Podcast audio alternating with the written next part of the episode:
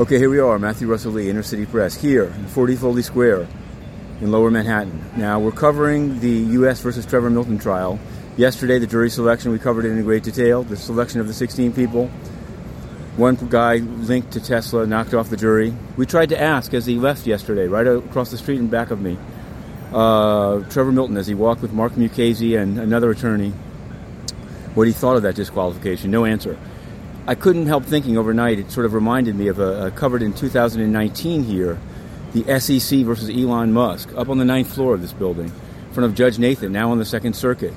Uh, it basically was a two hour oral argument about uh, um, Elon Musk tweets.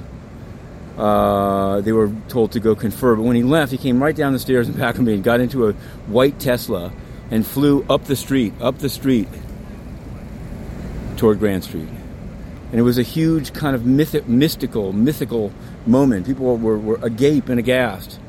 And the contrast to the terse-lipped exit yesterday. Uh, then again, this is a criminal trial, and what you say can and will be held against you. This is also true of the trailings of podcasts that Mr. Trevor Milton did. Anyway, we've written a number of stories, both on Inner City Press, on Patreon, Matthew Russell Lee, and uh, we're going to have more. The opening arguments are about to begin.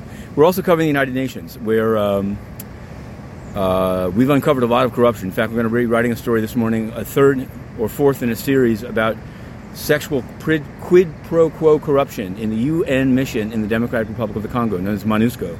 Basically, they're using your money as a taxpayer to uh, bring women from Uganda and say you'll get a job if you have sex with UN officials. Now, we've exposed it and named names, but Antonio Guterres the pinnacle of this sex trafficking conspiracy, the Secretary General, excuse me, the Secretary General.